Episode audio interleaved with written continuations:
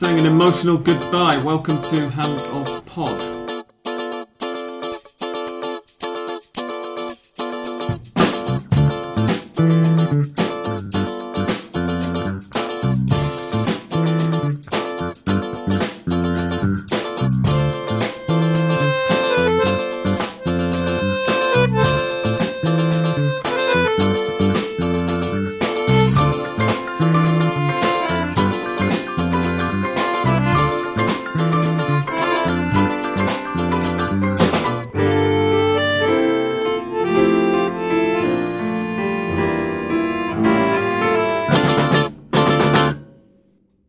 Ladies and gentlemen, boys and girls, welcome to episode 339 of Hand of Pod, which is going to be the last one recorded in my living room, and therefore the last one recorded in the vicinity, for the foreseeable future at least, in the vicinity of Hand of Pod's spiritual home the Parque Centenario, Indeed. where yes. we recorded the first ever Hand of Pod in English Dan's old flat, and uh, many others in his slightly newer but now also old flat, and my current and soon to be old one. Um, I'm joined by English Dan Hello and welcome. and Andres, Hello and welcome to. and also Latrice, who is sitting very peacefully for the moment between the microphone and Andres, but we'll see how long that lasts for. We are sponsored, as ever, by Fanatiz. They are an excellent service so you should definitely check out because if you're listening to this podcast, then I would guess that you uh, probably live outside Latin America. That's what our statistics tell us, um, and uh, would be interested in watching Argentine football. And you can do both of those things with Fanatiz. Uh, uh, you know, they'll permit you to live outside Latin America, um, and they will allow you, enable you to watch Argentine football. You can watch the Superliga, you can watch the Copa Argentina, and you can watch the currently ongoing Copa Superliga. That's quite a gift, I must say. How can you say no to that? Indeed. In short, it's an excellent offer. Um, you can get a seven day free trial and you can get 20% off your first three months with Fanatiz by going to fntz.co slash HOP and using the discount code HOPFZ when you sign up. That address, one more time, is fntz.co slash HOP and the discount code is HOPFZ go and check them out. Um, right then, on with the action from the weekend. It's really, really easy for me to sum up the results this weekend because there were only two matches, at least at the sort of top level that we're mostly talking about. Uh, they were Atletico Tucumán away to Tigre, which finished 5 0 to Tigre, and Boca Juniors away to Argentinos Juniors. Boca, who had gone through on Thursday thanks to their penalty shootout victory against Vélez, which we didn't cover yes. in last week's as episode. Hand of Pod To ensure Extra- continuity. As Yes. Extra listeners will be aware because I recorded a very short extra after those two. Ah. Um, but yes, those were the two teams who ended up going through. Argentinos got a 2 1 win away to Gimnasia. Yes. Um, and Boca beat Vélez Sarsfield on penalties after two 0 0 draws. This one was another 0 0 draw Mm. in the Clásico Junior Sense um, in Villa General Mitre, although they'll tell you it was in La Paternal, of course. Um, as both teams burst forth out of Diego Maradona's chest, alien like. It didn't quite live up to that spectacle, unfortunately. no, I think who, who he played for. Indeed. I think we mentioned uh, previous, previously at some point on the pod that it was going to be quite interesting to see how Gustavo Alfaro, the, the Boca coach, kind of got to grips with these cup games, the two-legged cup games, uh, since he's a kind of a coach who spent most of his career in kind of quote unquote smaller teams or kind of uh, teams not quite at the top of the Argentine football pyramid, and despite having some decent results in the league, it's ultimately going to be in these cup competitions, most notably the Copa Libertadores, where he's going to be judged. And I think we got some answer as to how he's going to approach these kind of games. Uh, very safety first, really not risking anything in in either of these three nil-nil matches uh, we've seen recently. Not having a great deal of um, of attacking threat. I think the closest they came, at least on last Thursday, was a free kick from from everyone's favourite man, Mauro Zarate, that came off the bar and against Argentinos. I can't remember. I was. I think I only watched part of the second half, um, but they didn't really have get that close. Right, a couple of all right chances, but it wasn't like they dominated from what I saw. No, I thought it was a pretty poor game all around, really. Um, I thought Argentinos just about shaded the first half, and Boca definitely shaded the second half, but shading is, I think, the correct verb to use because it wasn't as if either of them dominated or, No, no. or did very much. I think there weren't any other. I, I don't remember any other match uh, uh, lately with a uh, result that was so accurate with the match itself. Uh, nil nil, I think it was the, the perfect result for that match. With yes, I, I agree that uh, it's, it's like Boca uh, is are feeling strong at the, at the Bombonera even when they had to go to penalties to defeat Vélez. Uh, since they haven't lost, I think the last seven games there. Um, and I mean, did anyone really think once that game got to penalties, it was going to go any other way? I had no doubt Boca No, was I- going to win. Um, there was a bit of a weird moment when Vélez, having you know been largely the better team on the balance of play, uh, their goalkeeper Lucas Hoyos went down. I can't remember whether it was in stoppage time or very shortly before stoppage time, but he was sort of he might have been actually hurt, but it just seemed like he was playing for time. And I was Um, thinking, and with Boca down to 10 men as well, right? Against 10 men opponents, when Yeah. those 10 men opponents are Boca Juniors and you're in the Bombonera and you want to take it to penalties against them. seems your a team bit- being, being better than the than your rival. Than the Yeah. rival. Yeah. Um, but yes, I think that Boca or at least Alfaro planified or uh, his plan uh, was like was like that because they, he knows or Boca knows that they are being a bit stronger now at Bombonera, and so as a, as a, in a way condition they are like risking not that much, like like Dan said. Um, I, I yes, I count perhaps a bit of uh, individual or isolated plays, um, a, a very high shot by, by Benedetto or, or a, a counter attack that uh, a, defender of Argentinos cleared away, uh, things like that. It weren't real uh, opportunities made by the, the, the playmaking, of course. Yes, Indeed. Indeed, there were. Sorry, yeah, I was uh, reading a headline that it just popped up on my, which we will talk about later.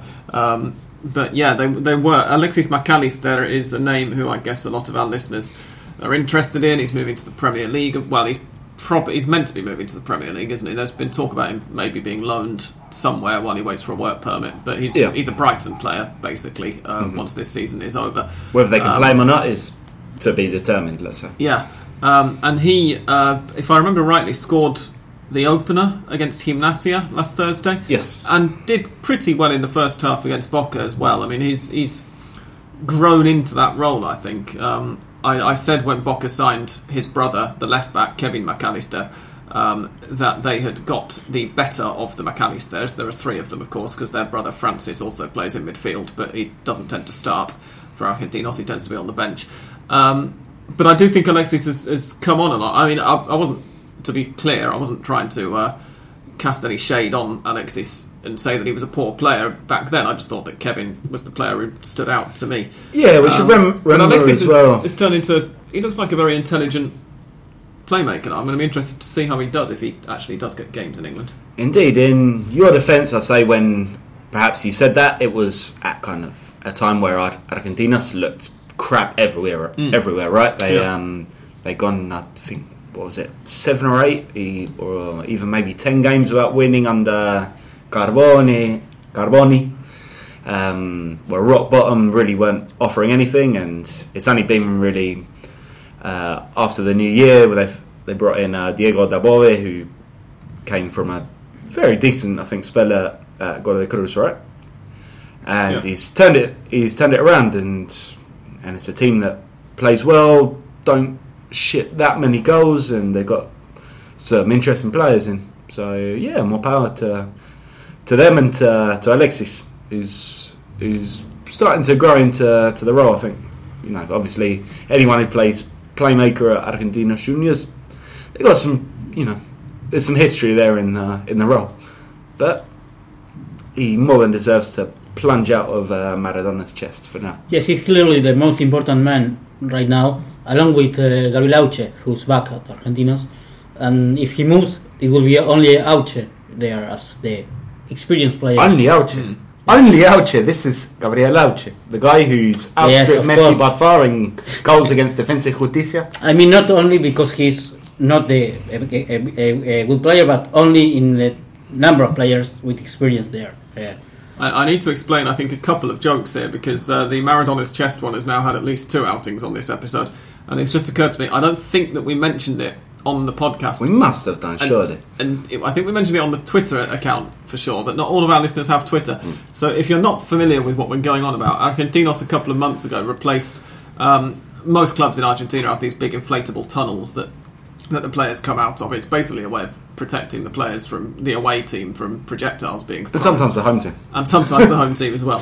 Um, and Argentinos unleashed a new one on the world a couple of months ago, which uh, has at the end of it, a, a, it's well, it's Diego Maradona screaming um, and uh, having just scored a goal. Uh, it's a likeness of that. Um, so they inflate this thing, and it looks like Maradona screaming, and then the players run out of his chest. And as I, as I said, it just reminds me of Alien, to be honest. Um, so that's one. And what was the other joke? Oh, Gabriel Hauche and his goals against Defensa Justicia. There, there was a Twitter account which used to be funny. still it still is, but it's it's not funny anymore because they've started taking themselves seriously. You reckon? Um, It's- which, I mean, which it's kind of hard to sustain one joke. Well, it- for, I don't know. It's nearly Yeah, ten years now. But, it, u- he has it used to be just loads of ridiculous statistics, such Yeah. as Gabriel Hauche is a better player than Lionel Messi because he's done this against. How many goals has Lionel Messi scored against Defensa Justicia? So it would have career first division goals, indeed. goals in the Champions League, goals against Brazil, and then goals against Defensa Justicia, and it would give Hauche much more points for that than um, than any of the others for Messi, and, and silly jokes like that. But recently they've started just like live tweeting games that Gabriel Hauche is playing in. entirely entirely straight lacedly and it's just a bit like oh okay this is a bit dull now so I stopped following them a while ago Fair enough. uh, but anyway, that's the explanation of those. The probably more interesting of the two first legs that we had over the weekend, though, happened in Victoria. Um, we said last week that it looked like being an interesting game. Atletico Tucumán and Tigre are both sides that like to play nice football, in inverted commas. Um, they're both sides who've come in a, a certain amount of good form. Although one of the things that we were maybe overlooking last week is that Atletico Tucumán's away form hasn't been brilliant of late, in spite of the fact that they've got through to the semi-finals of this cup.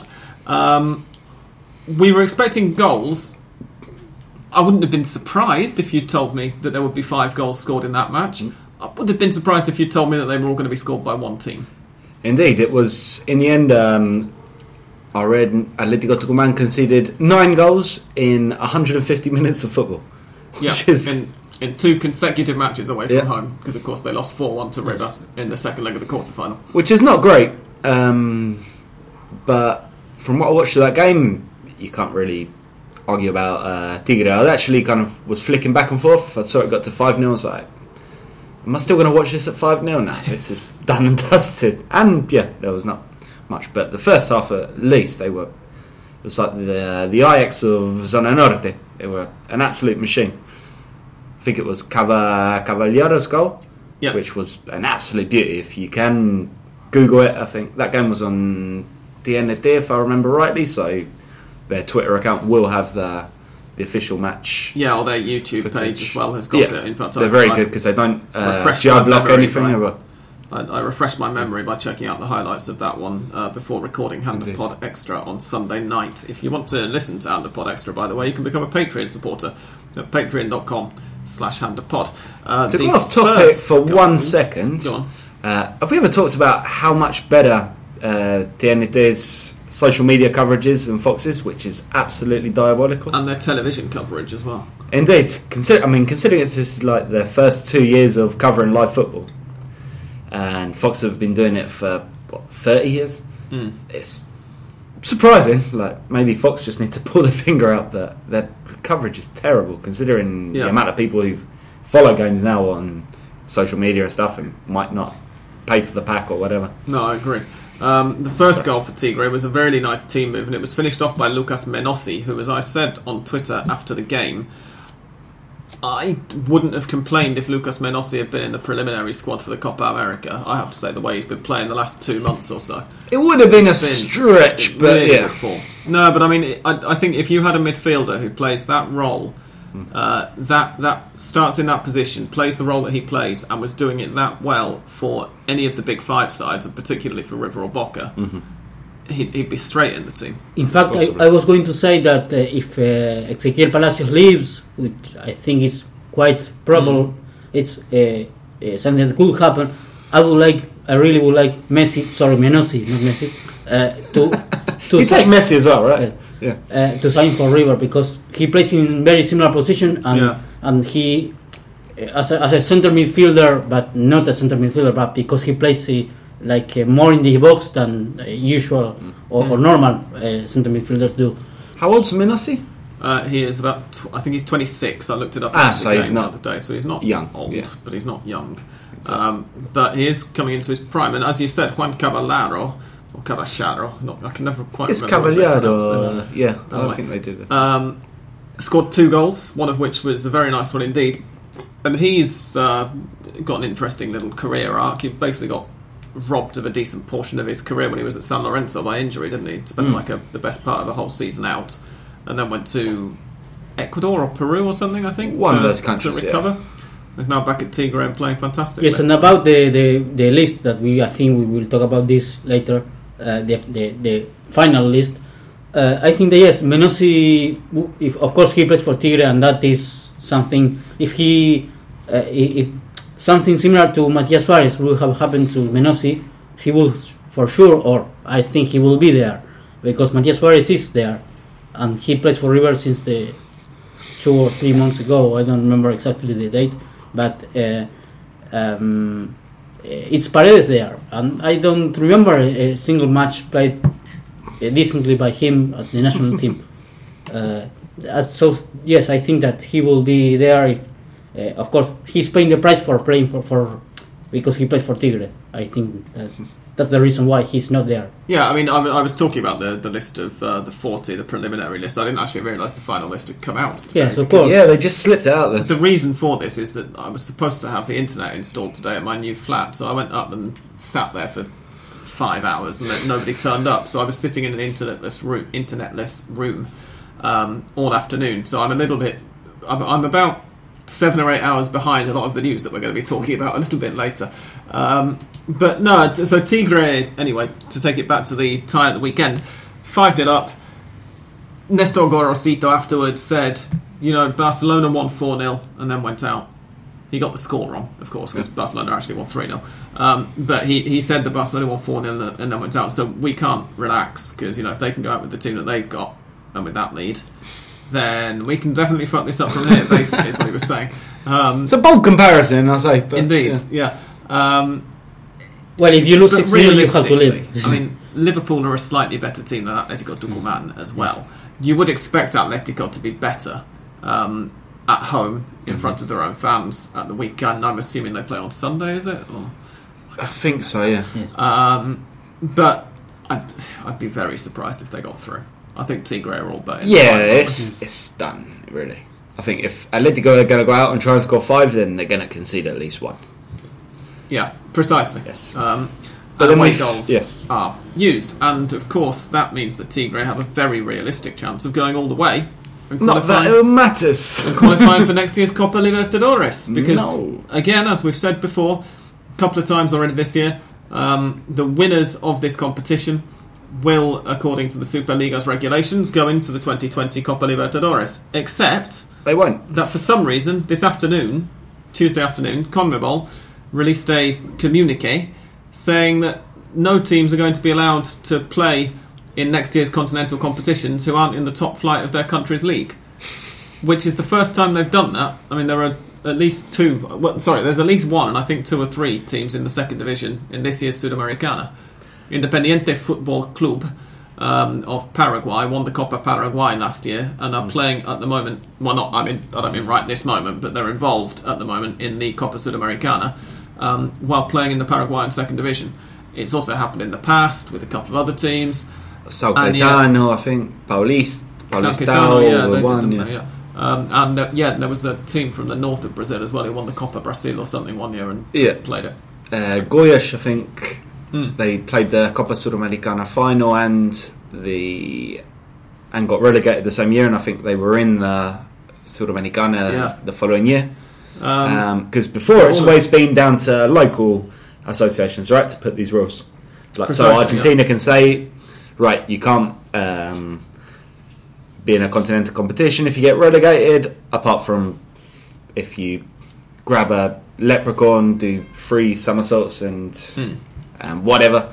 Uh, but now, yeah, now CONMEBOL, for some reason, which can only be, be that they hate Tigre, Yeah. which we kind of saw, we could have guessed maybe from the 2012 Sudamericana final, where they got absolutely screwed I over think that was royally. Brazilian police dealing with. Um, Yeah, but Argentine. CONMEBOL's reaction was not uh, particularly sympathetic either. No, it wasn't. Um, but at any rate, So I, I find the timing is all a bit bizarre. CONMEBOL uh, put this out, and then a lot, a bunch of people started going, "What? Like, why? Why not?" Um, and then CONMEBOL said, "Look, this was in a communique that we sent round to all of the federations um, back in December, and both the AFA and the CBF, the Brazilian um, association, have said apparently have said in the in the last hour or two. uh, First we've heard about it, so we shall see. I th- I think that Tigre would probably, if they were to win the Copa Superliga, they'd have a pretty good case, and they'd have plenty of time as well to take it to somewhere like the Court of Arbitration for Sport if they wanted to. So yeah, I mean, I, I I would think that I would like to think that they'd give it a go. I don't know whether they'll care. I mean, obviously, there's still the glory of lifting a trophy Yeah. if, if they can go on to win it. Um, I mean, I don't know how much. I mean, what jurisdiction do CONMEBOL have to decide what national, what teams a uh, federation sends? If- if you're organising every competition- federation sends the team they want. They Yeah, sure, set but- their, but their also, rules. if, if you're organising a competition, then you get to say you can play in it and who can't. I've, I've, I've no problem really that- with with if you delegate that power to the associations, then how can you then turn around and go, oh, actually, like, yeah, you can pick No, all your exactly. teams, but these ones not. if CONMEBOL can prove that this really was a communique that they sent in December, Yeah. because you know the whole modernisation of the Libertadores and the Sudamericana, switching to single leg finals, um, wanting to give it a new image and, and sell South American football to the world, if they can prove that they actually did say this in December Yeah. before the current load of qualifications started, then then fine. But it sounds like it might very well be bollocks to me. Yes. And the timing that, that they've decided to come out and reiter- reiterate in inverted commas is I just seems honestly- a bit yeah. weird. I honestly can't understand why. It's like, um, I mean, I couldn't give two shiny shits if Tigre are in the Libertadores next year or not. I'm not a Tigre fan, and you know, uh, they're relegated. That's it. But I mean, what difference could it possibly make to the prestige having one or two teams who are in lower divisions? Like, Yeah. well, you think someone from England is going to turn around and ah, let's have a look at the Libertadores. Oh wait, this team Tigre aren't they in Argentina's second division? Ah no, let's go watch the the Asian Cup. Let's Yeah. not bother with this. In Doesn't fact, make any sense whatsoever. In fact, there are no not many, but there are teams that have, have played Copa Libertadores, being in the second division, are more perhaps playing Copa Sudamericana than Libertadores, but Yeah. still there are some. Indeed. Um, anyway, we. I still hope that Tigre go on and win the thing because it would make even more people look silly now if it did happen. Um, they do have a second leg, of course, still to get through. This does set up a fun hypothetical though. Yes. Uh, Tigre win as we're expecting them to. Boca beat Argentinos Juniors and go through to the final. Yeah. Both of those sides won't get a place in the Libertadores because one Yeah. can't and the other already has. Quite right. Who gets the Libertadores place? So they're going to have to do a Copa de la Copa de Superliga between Atlético Tucumán and Argentinos Juniors to decide this. So there was a thing that I saw before the Copa Superliga kicked off, saying that if the finalists had been the teams who finished top four in the Superliga, So it's say like- Racing and River this- against Boca or if- Defensa Justicia. if the four semi-finalists have been the four teams who finished in the top four of the Superliga, so yeah, exactly, Racing River and Boca versus Defensa Justicia, um, then that place would have been guaranteed. Basically, it all drops a, a down one position in the league table. Right. So, in other words, River would take the Copa, regardless of whether they have won it or not, Mm-hmm. would have taken the Copa Superliga winners' automatic spot in the group stage, Right. and the spot that River have in the second or third qualifying round for having finished fourth drops down one position to Atletico Tucumán, and then the Copa Sudamericana spot also drops one position down the league. So Um, basically, if Boca, Boca beat Argentinos Juniors, Atlético Tucumán don't have to bother about beating Tigre. That's it. Presumably, although having said that, I've just looked at the days that they're being played, and they will be played in the second legs are going to be played in the same order that the first legs were played in. Right. Uh, so, in fact, Atletico Tucumán do need to bother because they're not going to know. They're going to play on Saturday, and Boca Argentinos isn't going to be until Sunday evening. Well, there we go. There we go. there we do go. Um, it's all up in the air, and it's all very confusing and very silly, but that's South American football for you, really, isn't Yeah, it? this time it's not all on Argentina. We should say. No, it's and, not. and we we must say that we criticize a lot Argentine well Superliga uh, in this case it's Superliga more more than AFA but Superliga stated also uh, like a communique or, or a press release asking AFA to defend Tigre after this like new uh, statement by Mm. Conmebol saying that if this has been approved before uh, uh, Tigre uh, was relegated to Nacional B yeah. it's not fair and, and they have to correct something some, somehow correct this Yeah. and and, and, and al- allow Tigre to participate in the Copa Libertadores if they win of course Hmm. Copa Superliga Yeah, we'll have to see what ends up happening. Um, the other point, of course, that Tigres win just dredged the surface yet again was the ridiculousness of the relegation system and the Yes. fact that a very good Tigre team went down. I had some conversations on Twitter on Sunday evening with some Argentines who disagreed with um, my ideas about how teams should be relegated and when teams should be relegated. Loads of people, surprising number of people, actually think that the, that the Promedios work and, and do a good job. And I had people going, uh, but they deserve to get relegated a, a year or two ago. To which the responses were, no, they didn't, because if they did, if, if they deserved by your criteria, saying the Promedios are, are fair, then they would have been relegated.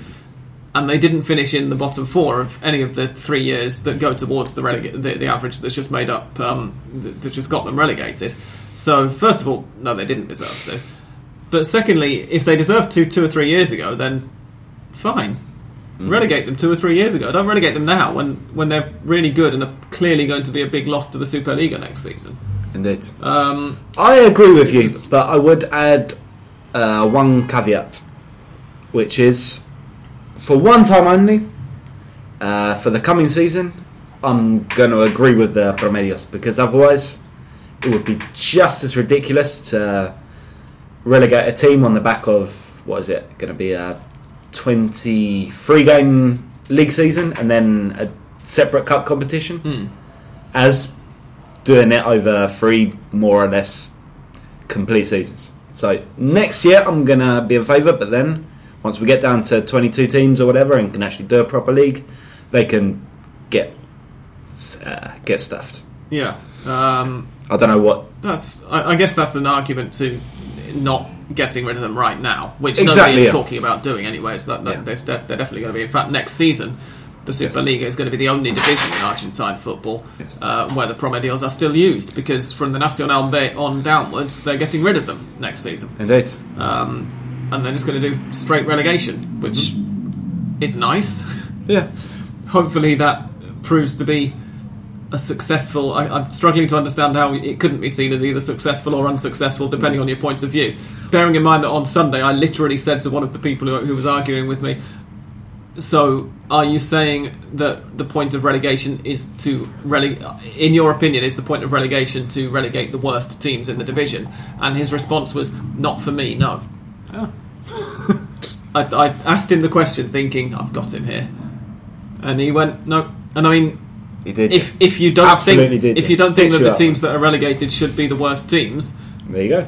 then then, then there's very little that you can say about it, isn't like you know there's there's not much that I can do to argue. Indeed. We should Um, add just uh, to add, to carry on from your point about the end of Promedios in the lower leagues.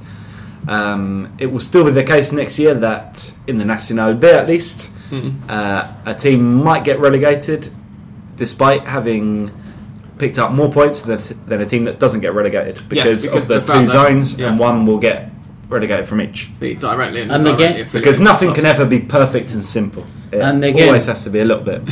Again it was a lot of times but uh, it was a lot of times so this will be once more uh, that Promedios were created to save uh, or to prevent big teams from Yeah. relegation Hmm. and, and River San Lorenzo uh, was almost uh, there uh, to go to the Nacional B. And Independiente was relegated uh, along with River. So Racing too in Racing. '83. So Right. The first team to, to get relegated under Promedios. The first grande at least. So yes, so um, it has no sense, and, and in this case, yes, Tigre is like uh, uh, paying for that, not deserving it, and, and yes, would be good. It was said that it will be they will be eliminated. I of course we don't know when, but uh, it's uh, this case. It's of course it's good, not good for Tigre, but good for uh, to say again. Well, just eliminate Promedios. Yeah, absolutely. We're going to take a half-time break now. I will refill our glasses, um, and when we come back, we will have a bit of national team talk um, for yeah that and, and some other stuff. I think we've had one or two questions as well. We had a couple from last week that yeah, might have missed least a cut, so we could we had at least one from last in. week that, that um, got here a bit too late for us, so we can use that. Uh, for now, don't go away.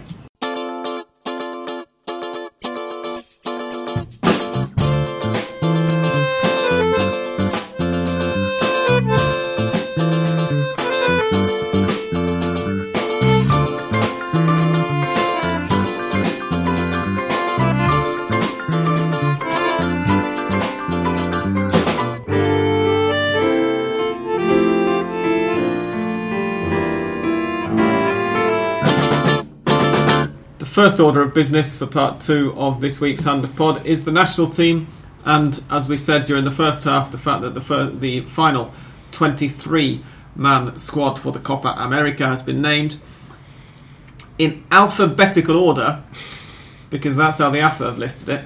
It is as follows: Marcos Acuna, who is a midfielder come fullback. Mm-hmm. Sergio Aguero, who is a number nine. Esteban Andrada, who's a goalkeeper. Franco Armani, who's a goalkeeper. Milton Casco, who is a fullback. Rodrigo de Paul, who is a attacking midfielder. Angel Di Maria, who is An Angel Di Maria. Great minds think alike there. Indeed. Paulo Dybala, who is uh, for Argentina at least, Pale shadow particularly effective number 10. Juan Foyth, who's a centre back. Um, Ramiro Funes Mori, We don't who is know, a really, centre back as well. Apparently. Giovanni Lo Celso, who's a midfielder. Agustin Marchesin, who is a midfielder. Lisandro Lautaro, sorry, Martinez. Who's Lisandro Martinez? Oh, Hmm? The he's the defensive for Ajax back, defender. Yeah, now it, now Ajax. Now Ajax. Uh, Lautaro Martinez, who is a striker. Lionel Messi, who is Lionel Messi. Nicolas Otamendi, who is a centre back. Exequiel Palacios, who is a midfielder. Leandro Paredes, who's a midfielder. Roberto Pereyra, who is a Attacking midfielder. yeah, that's a Roving midfielder, midfielder. come forward maybe at times. German Pezzella, who's a centre back. Uh, who's that? Guido, Guido Rodriguez, Rodriguez. who's a central midfielder. Renzo Saravia, who's a fullback. Matias Suarez, who is a forward, and Nicolas Tagliafico, who is a fullback. There we go. Hmm. Only two goalkeepers is the first thing I'm thinking. Three. No, Armani, uh, Marchesin, and Andrada are the three. Yes. Oh, Marchesin's there. That's right. Yes, I named him, didn't I? Mhm. Either that or I skipped over him. Um, good. So all three goalkeepers are present, which is good. It's a start, yeah. Got to name three goalkeepers. It's one of the rules. Um, what else do we think about this squad, guys? I've just seen it for the first time as I read all the names out. So Uh, clearly, either Scaloni or Menotti have been taking bribes from River. That's the only reason I can think why Matias Suarez is is there over someone like Mauro Icardi or or someone else. Well, Matias Suarez has played very well for Argentina in the couple of friendlies that, that he's got appearances in. I agree that it's a bit bizarre that he's been called up now rather than. I mean, well, or rather, clearly he's only been called up now because he's playing for River all of a sudden when he was playing fantastically for Belgrano beforehand as well and not getting a look in. And also looked into this. The last time he scored more, or even he got into double figures in a season was 2013. Yeah. So that's six years scoring single figure goals, and now he's in the Argentina team. It, it's a strange one. I wonder if it was a toss up in the end between Suarez and Benedetto, and the fact that Benedetto has just fallen off a cliff these last few weeks uh, sealed the deal. It could be. But uh, I, I think Suarez is linked fairly well with Messi, and and the goals aren't aren't the biggest part of his game. Kind of as you've hinted, he's more of a second striker than a goal getter. Yeah, um, and I'm, I I'm not saying just yeah. to be clear, I'm not saying that he necessarily should be in the squad. Yeah. I'm just defending him a little bit, and, and I, I 100% agree that if he hadn't moved to River, he wouldn't be anywhere Yes, near. yeah. Nobody would be. It's a surprise about anyway. It's a surprise along with uh, Rogelio, uh, Ramiro Funes Mori Yeah. uh, being there. Uh, Pezzella is there also. So the all the I think the um, the probable or the the the eleven players that should start now will be with Otamendi and and, and Pezzella perhaps You think, yeah. Uh, rather than Funes Mori. But uh, yes, it's a surprise anyway. Also. Uh, Um, and then I guess the other surprise for me, um, not so much on on ability or or kind of the overall kind of medium term form because I think he's been playing extremely well uh, these plus past couple of years after uh, having a pretty rough start uh, to life at River. But uh, Milton Casco, who got in ahead of Gabi Mercado. Um, And he's just come back from injury, right? He's played. He played what two games or Yes. a game? Yeah, two, Two, I think. maybe two. Did he play? I know he played in the second leg against Atletico Tucumán. I can't remember if he played the first. Nor can I. You guys would have to help me out on that one. But Oh, I- I've got, a- I've Yeah. got an app here. Yes, he, he played the se- the second leg against Atletico Tucumán and uh, the other, I think the Played in. Let's see. Uh, in the first leg, he was a substitute, and he was an unused substitute in the Fair first enough. leg, so he didn't play. right, so it's only one. yeah. Yeah, just one game. I mean, he's a My- left. my He's a guess- left back, but he can play on Exactly. both sides. My guess So, would be that that's yeah. why he's got the nod ahead of Mercado. If they've seen something they liked in training, Yeah. his versatility.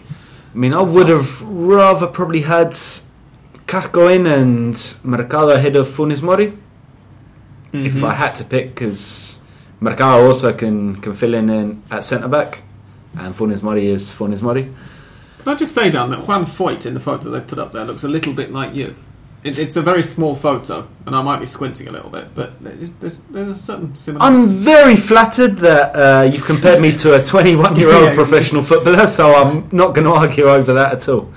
Um, Foyth's an interesting one. Um, I was talking to some Andrew Gaffney on on Twitter earlier about this, and he's a guy who's is kind of like the pre- the appreciation he has from from the people around him, from guys like Pochettino and evidently Scaloni, Menotti, is a little bit higher than what he's actually shown. I think uh, it's clear that he's a young kid who's got uh, a lot, a lot of talent, and he's. I think if he carries on the way he, the way he's been put, the way he's kind of been hinting, he's going to be a very, very good defender. But uh, for Tottenham and for Argentina, he's kind of shown perhaps kind of like the maturity, kind of the the level head isn't quite there. So Yeah, there've been a few growing pains. I remember Yes. he, he made his. I can't remember whether it was his Spurs debut, but it was his first start or something. Uh, in towards the end of the first half of the season just gone, um, and was, if I remember rightly, he was man of the match in one game. He got sent off in the very next game, and then he was man of the match in the game after that when and I think the one after that he gave away two penalties or Yeah. something like that. Yeah. You, Um, you mean Tottenham, right? Because uh, uh, for national team, uh, he of course doesn't have a lot of, of records there, but I think he uh, played against Venezuela. yes, I can't remember he- if he played yes, another he game. did, yeah. and he suffered a lot. Yeah. But well, of course, it's only one game, Mhm. uh, and it's not something to judge whether he reserves or not. No. Uh, he's of course the future, I think, in the, in, as a centre back, and Yes. the present is perhaps Otamendi and Pezzella. And talking about Casco, perhaps it's a surprise, but as you have been saying, uh, he will be a good repl- good replacement for even Saravia or Tagliafico, who I assume they will they will start uh, in the Yeah. starting lineup. Yeah, you Um, say if there's one place in particular this this squad looks short on the ground, it's on uh, holding midfielders. Um, Scaloni's decided to go with Leandro Paredes, who, of course, started life as a Riquelme-esque uh, attacking kind of a, a playmaker, and he's kind of moved back as um, as the years have gone by. But Oh, I've, I've just realised why I thought there were only two goalkeepers. It's because I read out Marchesin and said he was a, a midfielder, didn't I? I was getting confused with Marcone, um, uh, who was in the 40 but isn't in the 23. So Yes, he sorry. finally- And, sorry, your, your mention of Yes. holding midfielders made me realise what I'd done now. Uh, but yeah, Guido Rodriguez, Leandro Paredes. Uh, He's the only one, the only really, isn't it? defensive Yeah, I hope Lo right? Celso doesn't get used there because he's much better playing further up the field than he is as a as a holding Yeah, midfielder. no, he's so- been playing primarily for Betis as a attacking midfielder or even second striker, Yeah. and that's where he really needs to be because he's got so much talent, and it would be a waste to have him as a as part of a double five, absolutely. which agree. hasn't worked with Betis so far. No. So maybe that nods to Guido Rodriguez kind of being the kind of the surprise addition to the starting lineup as we go into the first game. Yes, because uh, uh, talking about him, uh, I think that surprisingly for me at least, it's he's the only center uh, defensive midfielder in the list, right? Uh, there is the all of the others are Well, it's a weird because Paredes is the weird one, isn't he? Because I mean, when he played here for Boca, he was kind of a number ten, Yeah. and then More in since that. moving to Europe, he seems to have transformed into a number five, without anybody in Argentina having really seen that happen. Because you know most Argentines don't watch any European football, Indeed. um, and also because he's been playing for PSG, who uh, they particularly don't watch a lot of French football, Mm. and so we've only really got to see him in the Champions League. Um, and it's been a bit of a strange transformation. By all accounts, he's not doing a bad job at it, but it just it still seems a bit weird, even what like four years on nearly, um, to think of Leandro Paredes as, as a defensive midfielder. To me, Yeah, and I'd say as well, it's one thing to do it perhaps in PSG where 80% of their matches are horrifically one sided. To do it um, in a team like Argentina who always always look shaky at the back and usually need someone to anchor that defence, which is why, of course, uh, Javier Mascherano stayed in that role uh, a good three years, kind of past his sell by date. yeah, Um, we might have seen Santiago Ascacibar as another alternative, but I don't think he's really pulling up any roots in club football at the moment, from what I've heard. yes, So it's a tough one. Yeah, again, it's the same story as always. It's like yes a very yes. unbalanced squad, plenty of potential up front, uh, plenty of attacking talent, not really many creators unless Scaloni listens to me and puts Lo Celso up there. And the rest of the squad is uh, leaves a lot to be desired for me. Any, Well, anyway, sorry, Sam. It, it was uh, said that it should be uh, Guido Rodriguez or Marcone, and I don't know why it could be both of them yeah. uh, there. Uh, to have another defensive, poor defensive, of course, perhaps for you, Leandro Paredes is another defensive one. I, I see it more as a passing midfielder than a. Yeah, exactly. It, it's it's a bit of a strange one. Um, I there's also the question of whether you need a purely defensive midfielder in international football these days. But I'd say usually you shouldn't, before. but Argentina usually do. As Yeah. was my, the point I was trying to make. yeah, I think that was. Uh, I think that's about right. Um, the eleven that La Nacion seem to think is the one that Scaloni is thinking of, with a couple of doubts, uh, three doubts in fact in there, um, is either Franco Armani or Esteban Andrada in goal. a li- uh, right to left back four of Renzo Saravia, Herman Pezzella, Nicolas Otamendi, and Nicolas Tagliafico. So far so uncontroversial. I think. Yeah, I mean, it would be great if we could find a better option than Otamendi at centre back, given his age. You know, I'm not not disputing that he deserved to be there once upon a time, but it's a bit worrying that he still is. but how many times have I said that over the course of this podcast when talking about the national team and centre backs? Um, a four-man midfield from right to left of Palacios Paredes, either Pereyra or Lo Celso, and either Di Maria or Pereyra. So it looks like Roberto Pereyra is going to be in that midfield come what may. In some capacity, One would yeah. think that if Lo Celso is played alongside Paredes, um, then Pereyra will play on the on the wing, um, and and well, if, if they decide to play Pereyra more more centrally, then Di Maria will play on the wing presumably, and a front two of Sergio Aguero and Lionel Messi, who at least is one name I think we can all agree should be on in there. Yes. And Aguero too, I think, is there shouldn't be too much Yeah. dispute about that. Although we do have an Argentine in the room, so maybe you have a problem with Aguero, Andres.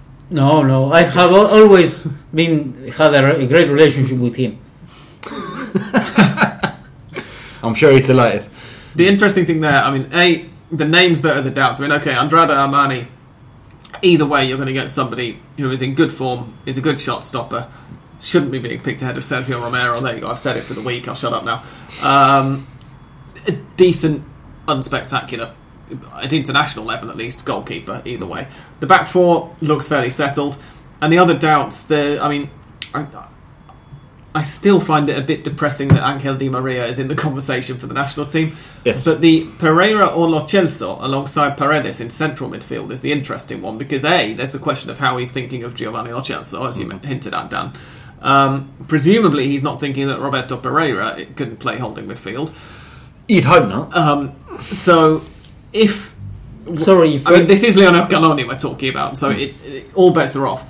But if um, he is thinking, looking at Pereyra, is this a case of maybe picking Pereyra as the more attacking option and hinting, therefore, that Lo could come in as a defensive option, or is it that he sees them both as very similar players and can't quite choose between them, and wants Paredes to be the sole defensive uh, anchor? Yeah, I think it probably goes a little bit more along those lines. We should mention this is just the opinion of, um, of Yeah. the journalist, right, rather than anything that Scaloni's uh, mentioned himself. Um, uh, if you listen to his press conference today, Scaloni sort of hinted that um, he wasn't going to be trying to emulate the likes of Guardiola or Barcelona or anything of the sort in in trying to build a team that keeps possession. I think Sergio Batista made a big show of that, didn't he? When he Yeah. was manager, he was like, oh, "We want to play like Barcelona," and you were like, "Right, but you're a shit manager, and you've got loads of crap players to call up. So yes, good luck with that." I think Scaloni's direct uh, textual quote was, "We don't want to want to keep possession for possession's sake," um, which was an interesting thing to say with uh, Menotti sitting right be- right beside him, uh, giving him demon stares. But yeah, um, he doesn't really have much choice, right? He's got an, a team that hasn't really played together ever. He's going into a, a huge game in the in the first round of fixtures against Colombia, which is really a must-win if Argentina want to avoid the Brazil, you know, finishing top place in their group and at least avoid the Brazil side of the draw Yeah. in the knockouts.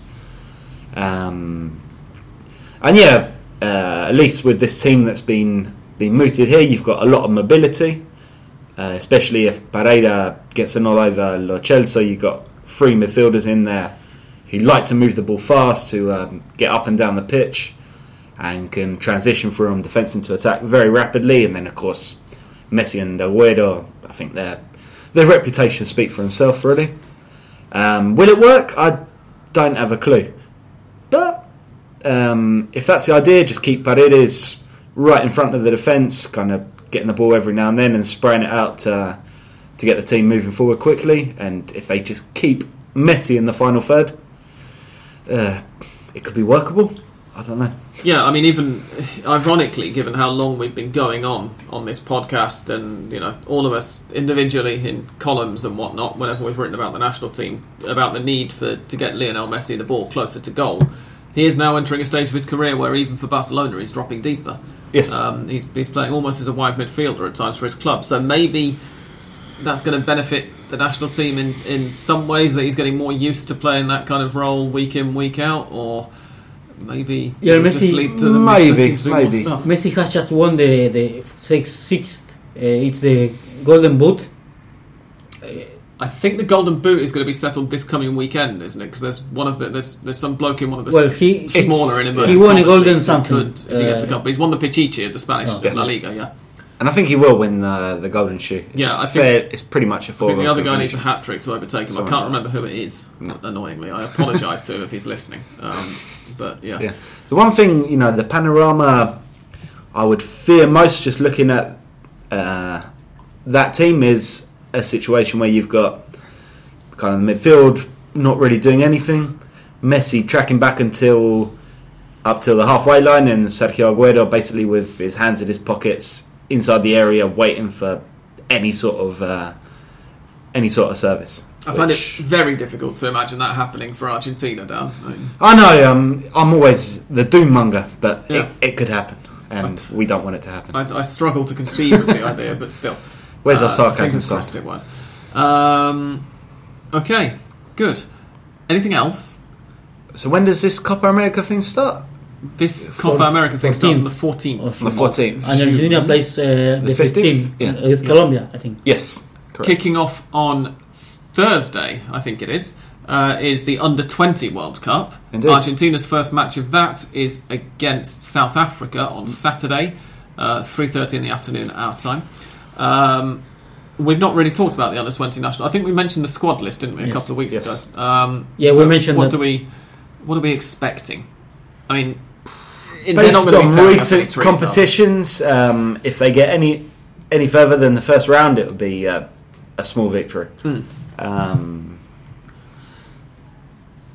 the play, you know, there's talent in the team as there always is. Um, it looks like there was a little bit more continuity this year with the um, with the squad that went to the South American Championships, which is good. At least the players have played together. I know, um, uh, unlike previous years, I've seen they've at least spent a good amount of time together. The bulk of the squad, they've been training, um, played a few practice matches, so they should be better prepared than they than they have been in in previous iterations, Which is a low bar to clear. which is a very low bar to clear. Um, no, we'll see. Um, I'd say if a quarter final would would be a decent result. Uh, if they went any further, then then it's a win. We have to see because, um, of course, the Sudamericano was pretty dull at the fir- uh, the first matches, and then they, they improved quite quite a lot.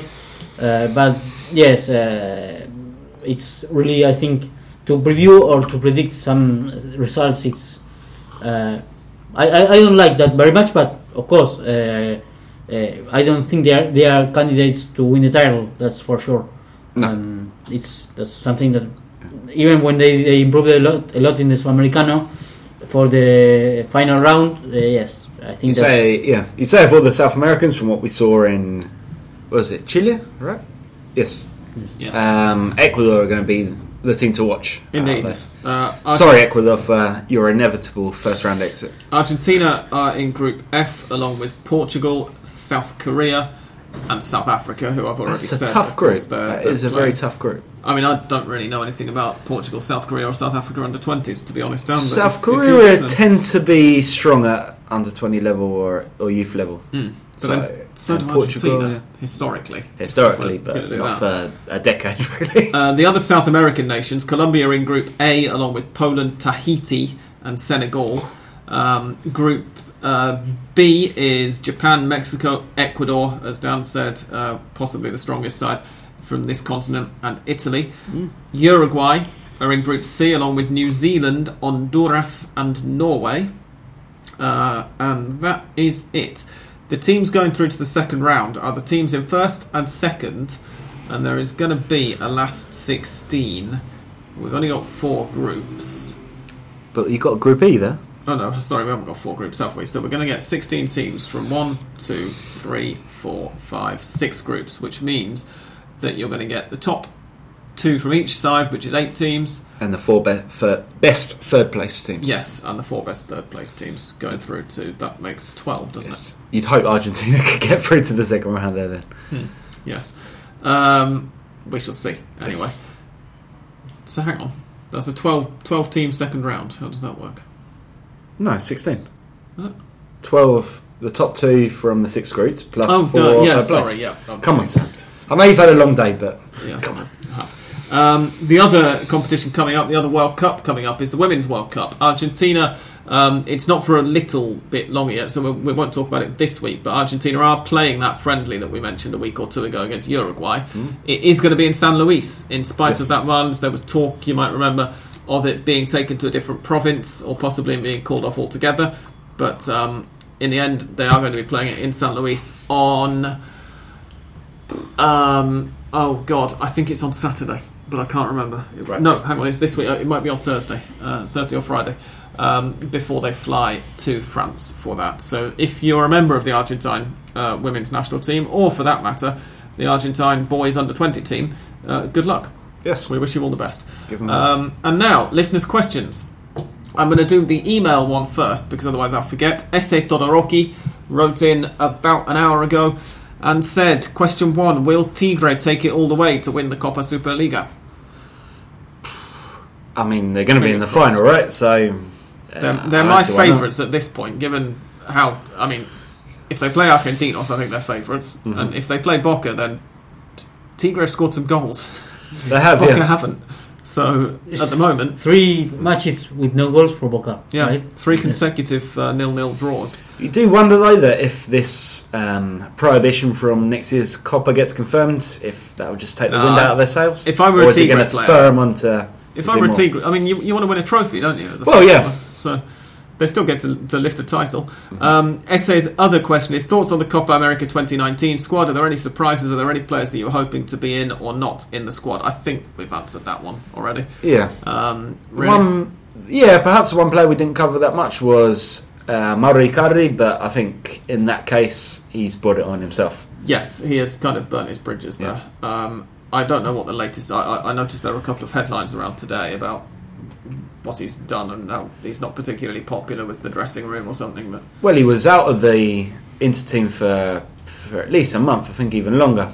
Hmm. Basically, because he was refusing to sign a new contract, and there was all sorts of fun and games. And this last game at the weekend, he started as sub behind Lautaro Martinez. He did come on and score a penalty, but it's been yeah very disappointing for season for him, Yeah. considering and it's yeah it's a little bit unfair as well because the previous two seasons he'd done more than enough to be in the squad for the Copa America 2017 and then the 2018 World Cup. I think aside from Aguero it, no, and Messi of course, no other. Uh, Argentine forward had scored as many as him at kind of at that higher level, but he yeah, wasn't included. when he's had the chance for Argentina, he's looked pretty underwhelming. Has to be said. This is true. Whi- yes. Which I remember after his debut, I, I expressed some surprise because it just didn't even appear to be trying, and I was like, "You've Indeed. waited such a long time, and you have given you know your opinion to so many people that oh, I've got a point to prove when I get into the team, and then you put in a performance like that. You didn't even run. But Uh, he's far from being the only person guilty of that. Oh, absolutely, yeah. Um, Gustavo sent this question in uh, last week, but he was about an hour late to. Um, oh no, it was about two hours late because we recorded. Uh, it was a day late, in fact, because we recorded a day earlier than he, he realised. But he said, "What are your opinions on the upcoming clusterfuck of a tournament that the Nacional B is shaping up to be?" Atlanta went up, so what more can you ask for, really? There are going to be loads of teams in it because of we mentioned at the time they changed the rules of the Primera B, which is the, the third division, uh, to uh, halfway through the season. To Isn't he talking about the Primera. B? No, no, he's talking about the Nacional B. Is he? He said Nacional B, and he's Argentine, so he knows the difference. Oh, I always assume if it's Gustavo, he's talking about the Primera B Indeed, Metropolitana. No, Um, because he's also a fan of Atlanta. And, This is true. Now he's changed his Yes. his outlook. Yes. yeah. It's it's going to be an interesting one, isn't it? Because there are going to be loads of teams in it. It's Yeah, I guess thirty-five or something. Yeah. financially it makes sense, at least for the teams who are in the metropolitan region. It doesn't do that much for the teams who are who are outside Buenos Aires. But then, Mm. when has the AFA ever cared about them? Um, yeah, we'll see. Um, it's going to be more structured than the Superliga, at least. That's about as much as I can say in favour. Yeah. Um, oh, that's you, Dan. This is a conversation between us a few days ago now. Stephen Hooley says, even though he has chosen to play for Chile, would Arias be contending for the starting place if he chose to play for Argentina? This is He's- Gabriel Arias. Gabriel Arias, Racing yes. goalkeeper. are, Ex-Defensa there are two Arias Yes. goalkeepers in Argentina at the moment. Indeed. Uh, ex Defensa de Justicia goalkeeper, and I think he had already chosen to play for Chile when he. No, wait. He went to Chile first, right? Between Defensa de Justicia, he was in Chile for some club or other. Possibly. Uh, and at some point, he decided to take up Chilean citizenship, and I think now he might even be their first choice going into the Copa America. Which, in my opinion, is more than he could have hoped for for Argentina because he's probably about on the same level as Andrada or Armani, Hmm. but he doesn't play for Boca River. He played for, started out at Olimpo de, well, he started out in his own province down in, in Patagonia, and then he played for Olimpo de Bahia Blanca. Then he moved to Defensa in 2014, and then he went to Union Cale, uh, La Calera That's the one, in yeah. January 2018, and was there for, what, about a year, right? Uh, yes, six months, it says there. Mm-hmm. Yes. 16 games in six months before going to Racing. Um, so, yeah, I, I he will agree be largely with what he will be said, into to be honest. consideration. I think, of course. He'd, Yeah. he'd be in the conversation, but I'd, I'd agree. Largely similar level to to Andrade and Armani. Plays for a slightly less fashionable club, Well, but so if- probably wouldn't actually be called up. Musso was, of course, he plays for in, in an Italian club, but it's Udinese. Mm, You mean yes. you, it's it's strange to for for a goalkeeper like him to be to say yes he will be the the, the, the one the chosen one because eh, you you always you know that the goalkeeper is in special position. Uh, Romero, who had been for ten years, in don't get that. Sam started on And now it's not there. Please. I'm, I'm gonna, okay, well, sorry, my lips are sealed. sorry. Sam will, will cry now, and it's not the idea. Anyway, Little Bird says, bit of an odd question, but since the Tigre Libertadores thing will be asked by someone else, uh, which it sort of has, do any of you have a soft spot for any Ascenso lower division team? I personally miss Huracan de Tres Arroyos and their bizarre time in the Primera. Yeah. I can vaguely remember Huracan de Tres Arroyos being in the Primera. Crucero del Norte is another another bizarre. bizarre um, soft spots, I mean, obviously you're going to say Atlanta, don't aren't you? Of course, yes. I, I, I quite like Ferro. Um, f- more than anything for those iconic 80s kits with the absolutely enormous badge, no sponsors. Um, but no, I mean, I, I don't really. I miss all boys for Concha to Madre all boys. Of course, I Yeah. don't like that they defeat the river uh, sometimes, but uh, it's okay. Indeed. Um, yeah, apart from that, I, I don't think really any others. As regular listeners will be aware, uh, don't really watch very much lower division football. Mostly because there's so much top division football to watch a lot of the time. Although not right now, admittedly, I don't have much of an excuse right now. Um, Ronnie Mazumda says prediction for the under 20 World Cup side. Mean, we gave it right as much as we could. Yeah, if you're asking for a, a prediction as to what the team will be, I've, I've no idea. uh, Ronnie also says, should have structured that. Oh, Ah. sorry, should have structured that a better way. Is this the best under 20 side for the last six years, and do you think they can make it to the semis at least? Okay, that one, yeah, we have already answered really. Yeah, as we I said, agree with Dan. I think yeah, the quarters would be a decent result.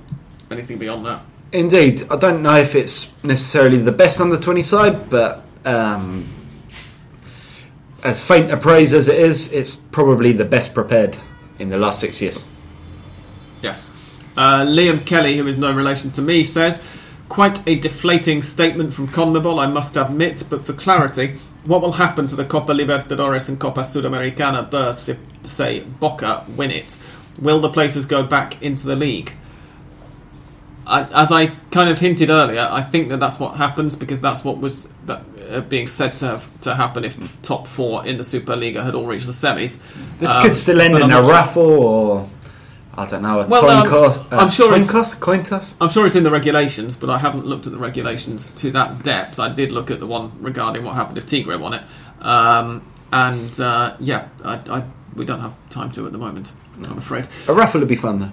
Liam also says another reason why the promi- the promedios can be unfair. Take a look at the Primera C and Berazategui in the reducido and involved in a desempate. Uh, I'm going to hand over to Dan now, who first of all is going to explain for our listeners who don't understand any Spanish what reducido uh, and desempate mean. Indeed. And then he's going to explain why this uh, pertains to Berazategui. I think I can incorporate it all in um, in an overarching answer. Right, Berazategui are a team from Berazategui, which is in the southern extremes of Greater Buenos Aires, almost La Plata, who are currently in the fourth tier Primera C Metropolitana, uh, which is the division underneath Atlanta, to give it some context, and the one ahead of Deportivo Paraguayo, who are always in the Primera D. Now, Berazategui finished the regular Primera C season, which was a single tournament of 38 games, ida y vuelta, uh, home and away, which is good, we can all agree. Uh, they finished that season in 10th place, um, which was good enough due to the current restru- restructurings of the Primera B for a playoff place, I believe, in that league. Uh, the first and second team goes up, and third through tenth, that'll be three, four, five, six, seven, eight, nine, ten. Yes, third through tenth go into a three round uh, reducido or uh, uh, promotion playoff. Simple enough, right? No, because also in the Primera C, there was one relegation spot, which was to be decided by promedios, the average points. Uh, finished level with Sportivo Barracas, um, which means they go to a desempate. A desempate is a tiebreaker. This tiebreaker will take place on Thursday. So right now, Berazategui are in a complete limbo. They can go up to Primera B. They could stay in Primera C by all means, or they could go down to the bottom tier Primera D. First of all, they have to play Sportivo Barracas in Thursday's tiebreaker. If they lose, they are relegated, and 11th place, Sportivo Italiano, will take their place in the playoffs. Uh, if they win, they will retain they will retain their place in in the playoffs, and they will go on to play, I believe, Dock Sud, who yeah they play Dock Sud because Yeah. they're in Third third place. So yeah, so to be honest, being a Berazategui fan now must be torture because Hmm. there is a lot of uncertainty. And one thing I just realised: the amount of fourth tier Argentine clubs who have chosen the Sportivo. yeah chosen the Italian nominative Sportivo Sportivo instead of the Spanish Deportivo. Sportivo Italiano and Sportivo Barracas.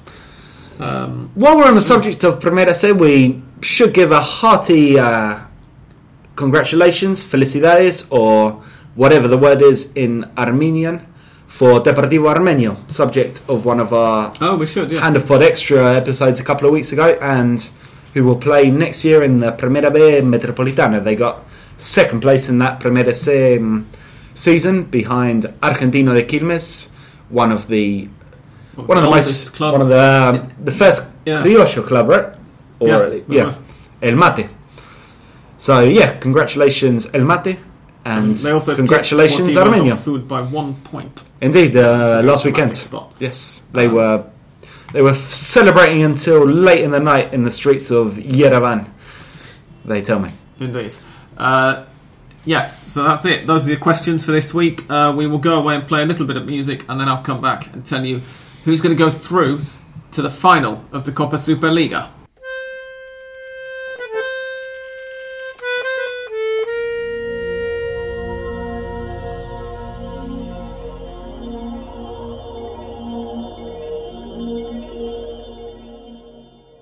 Here we go then. The semi-final second legs of the Copa Superliga are coming up this weekend.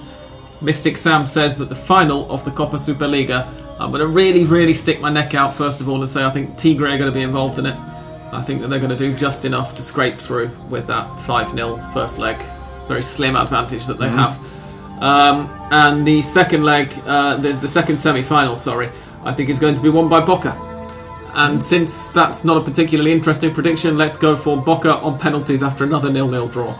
But we'll record area. before the final.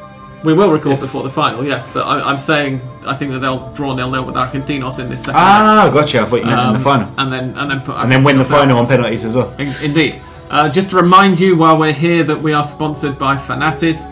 You can go to fntz.co slash HOP and type in the discount code HOPFZ for 20% off your first three months with Fanatiz.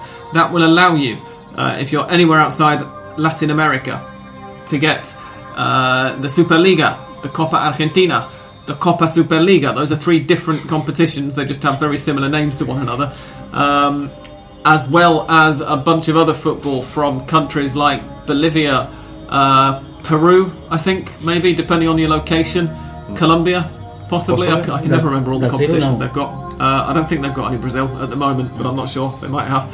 Uh, and if you're in the United States, of course, you can also get the Copa Sudamericana, which I'm pointing out because it is on at the moment. They are continuing to play almost right up to the Copa America, if I'm um, not wrong. Um, Colón has just uh, drew against River Plate Yes. Uruguay. Col- nil-nil. Colón just in the Estadio Centenario in Montevideo got a nil-nil draw away to River Plate of Uruguay, as Andres says, who had a former player of River Plate of Argentina, as you remarked just before we started recording. Yes, Luis Oliveira was in the bench for River Plate Uruguay having made his debut in first division for River Plate of Argentina. Um, yeah, if you're in uh, the states, then you can you can see the Libertadores and the Sudamericana live, as well as La Liga, Liga 1, and all the other stuff. I suppose that might be changing with the rights with the next European season, but at any rate, check them out. That address again is fntz.co slash HOP, and the discount code is HOPFZ.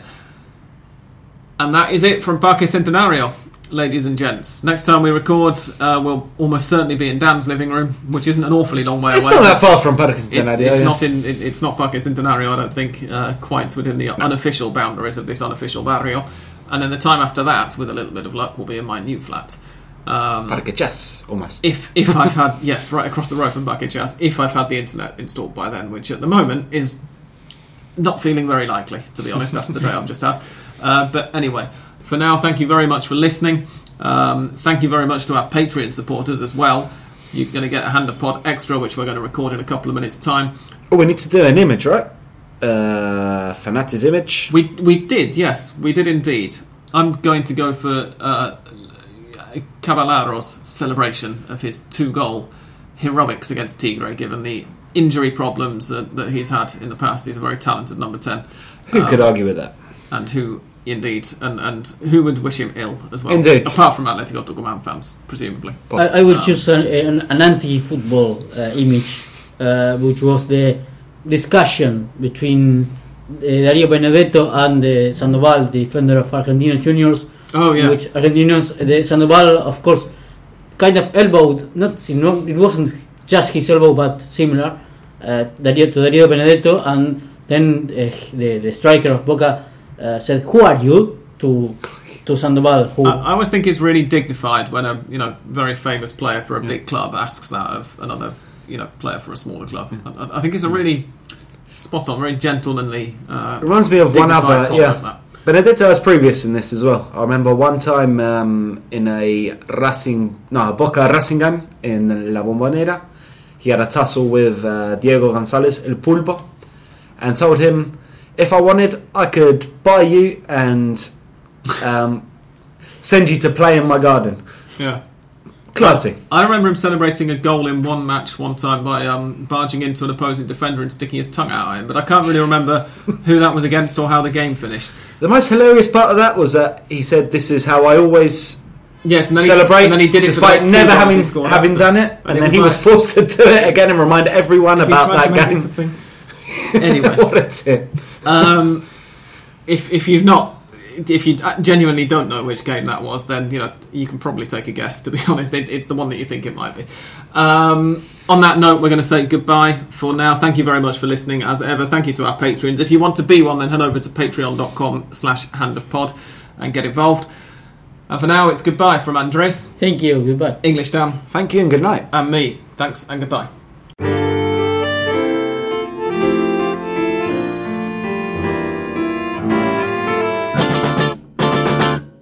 Apart from that Colon nil-nil draw that we mentioned on the podcast earlier, there's another result to tell you about in the Copa Sudamericana.